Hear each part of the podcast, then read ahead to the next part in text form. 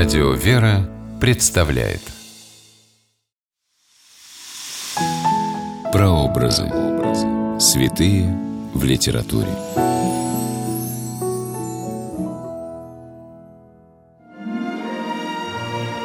Образ святого в художественном произведении иногда появляется благодаря личной встрече автора с человеком, достигшим святости, и тогда воспоминания о ней становится еще и важным историческим свидетельством. Здравствуйте, с вами писатель Ольга Клюкина с программой «Прообразы. Святые в литературе». Сегодня мы говорим о преподобном Варнаве Гефсиманском и повести Ивана Шмелева «Богомолье». Время действия – Россия конца девятнадцатого века.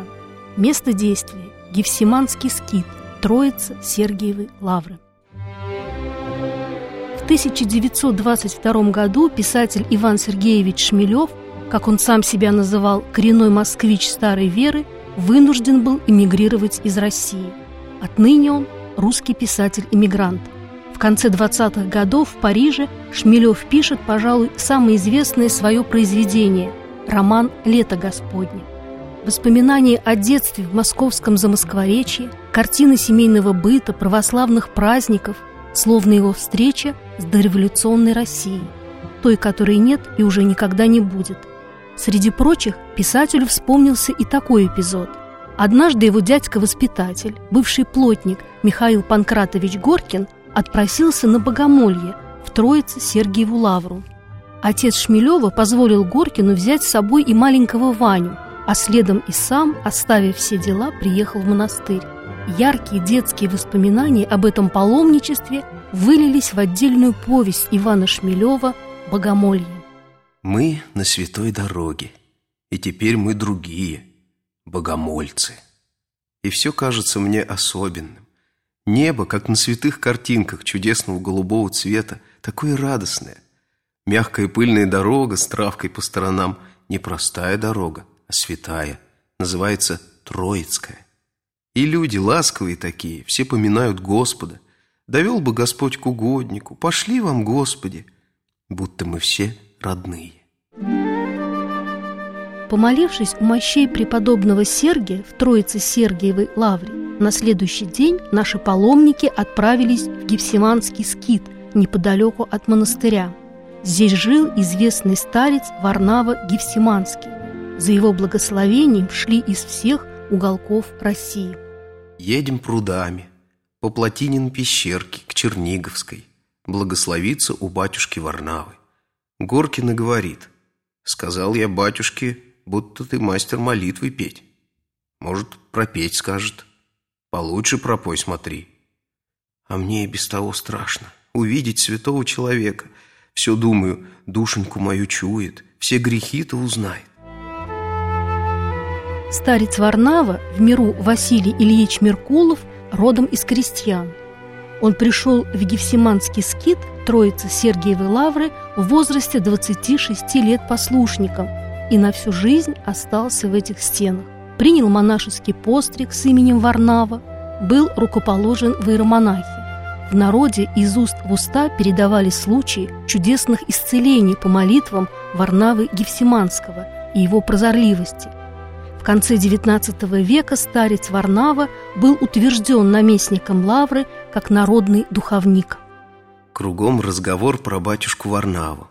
Сколько народу утешает, всякого-то в душу примет, обнадежит, хоть самый-то распропащий к нему приди. А вчера, рассказывает нам баба, молодку-то как обрадовал. Ребеночка заспала первенького, и помутилась у ней, полоумная будто стала. Пала ему в ножки со старушкой, а он и не спросил ничего. Все уж его душеньке известно. Стал утешать. А, бойкоглазая какая, оплачешь. На, дочка, крестик, окрести его. Они и понять не могут, кого его. А он им опять тоже: окрести новенького-то. И приходите ко мне через годок все вместе. Тут-то они и поняли, радостные пошли. Дошла очередь и до маленького Вани. Всего несколько минут продолжалась его встреча со старцем Варнавой, а запомнилась на всю жизнь. Спустя тридцать с лишним лет в Париже Иван Сергеевич Шмелев постарается воскресить каждое ее мгновение и облик преподобного Варнавы Гефсиманского. Батюшка Варнава и говорит ласково: «Молитвы поешь? Пой, пой». И кажется мне, что из глаз его светит свет. Вижу его серенькую бородку, острую шапочку-скуфейку, светлое доброе лицо, подрясник, закапанный густо воском. Мне хорошо от ласки. Глаза мои наливаются слезами, и я, не помня себя, трогаю пальцем воск, царапаю ноготком подрясник. Он кладет мне на голову руку и говорит: «А это, ишь, любопытный какой, пчелки со мной молились, слезки их это светлые», и показывает на восковинке. «Звать-то тебя как, милый?» Я не могу сказать, все колупаю капельки. Горкин уж говорит, как звать. Батюшка крестит меня, голову мою, три раза и говорит звонким голосом: «Во имя Отца и Сына и Святаго Духа». Тяжелейшие испытания выпали на долю Ивана Шмелева. Октябрьская революция, гражданская война, голод, эмиграция. Единственный сын писателя Сергей воевал в Крыму, в рядах врангелевской армии, был арестован и расстрелян большевиками. О его судьбе отцу долго ничего не было известно. И все эти годы Иван Сергеевич не расставался с кипарисовым крестиком, благословением старца Варнавы Гефсиманского. Я целую бледную батюшкину ручку, и слезы сжимают горло. Вижу, бледная рука шарит в кармане ряски, и слышу торопливый голос: «А моему», ласково называет мое имя, «крестик, крестик». Смотрит и ласково, как-то грустно в мое лицо, и опять торопливо повторяет: «А моему крестик, крестик». И дает мне маленький кипарисовый крестик, благословение. Сквозь невольные слезы, что вызвало их, вижу я светлое ласковое лицо, целую крестик, который он прикладывает к моим губам, целую бледную руку, прижимаюсь губами к ней. Наверное, что-то провидел в судьбе Ивана Шмелева старец Варнава, благословляя его терпеливо нести по жизни свой крест и не терять веры в Бога. В тысяча девятьсот пятом году Варнаву Гефсиманского в скиту посетил император Николай второй. Старец подтвердил государю пророчество о том, что он будет последним царем и что империя после него сгорит в большой войне. Прозорливый старец Варнава и в будущем страстотерпца укрепил волю к несению своего креста. Горкин ведет меня, вытирает мне слезы пальцем и говорит радостно и тревожно будто: «Да что ты, благословил тебя! Да хорошо-то как, Господи, а ты плачешь, касатик! На батюшку ты погляди, порадуйся!» Я гляжу через наплывающие слезы, сквозь стеклянные струйки в воздухе, которые растекаются на пленке, лопаются, сквозят, сверкают. Там, где крылечко, ярко сияет солнце, и в нем, как в слепящем свете, благословляет батюшка Варнава. Всем спутникам Вани в тот день уделил внимание старец Варнава.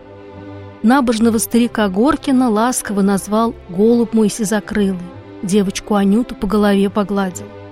Кудрявому богатырю Феде, тот шел в Троице Сергиеву Лавру, чтобы втайне от родных уйти в монастырь, велел в миру оставаться, не благословил на монашество.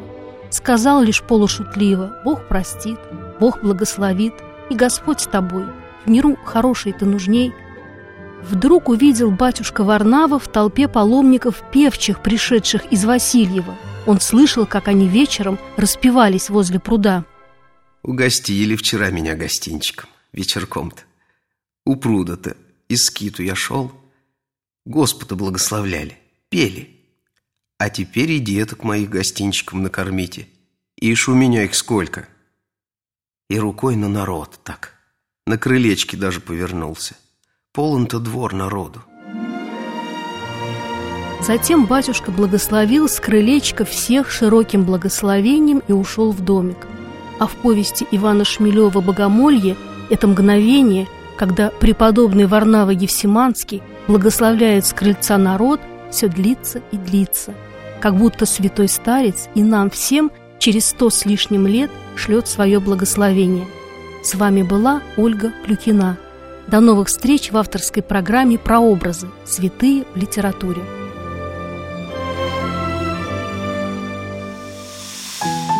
Прообразы. Святые в литературе. При реализации проекта используются средства государственной поддержки, выделенные в качестве гранта в соответствии с распоряжением президента Российской Федерации от первого апреля две тысячи пятнадцатого года номер семьдесят девять эр пэ и на основании конкурса, проведенного Союзом женщин России.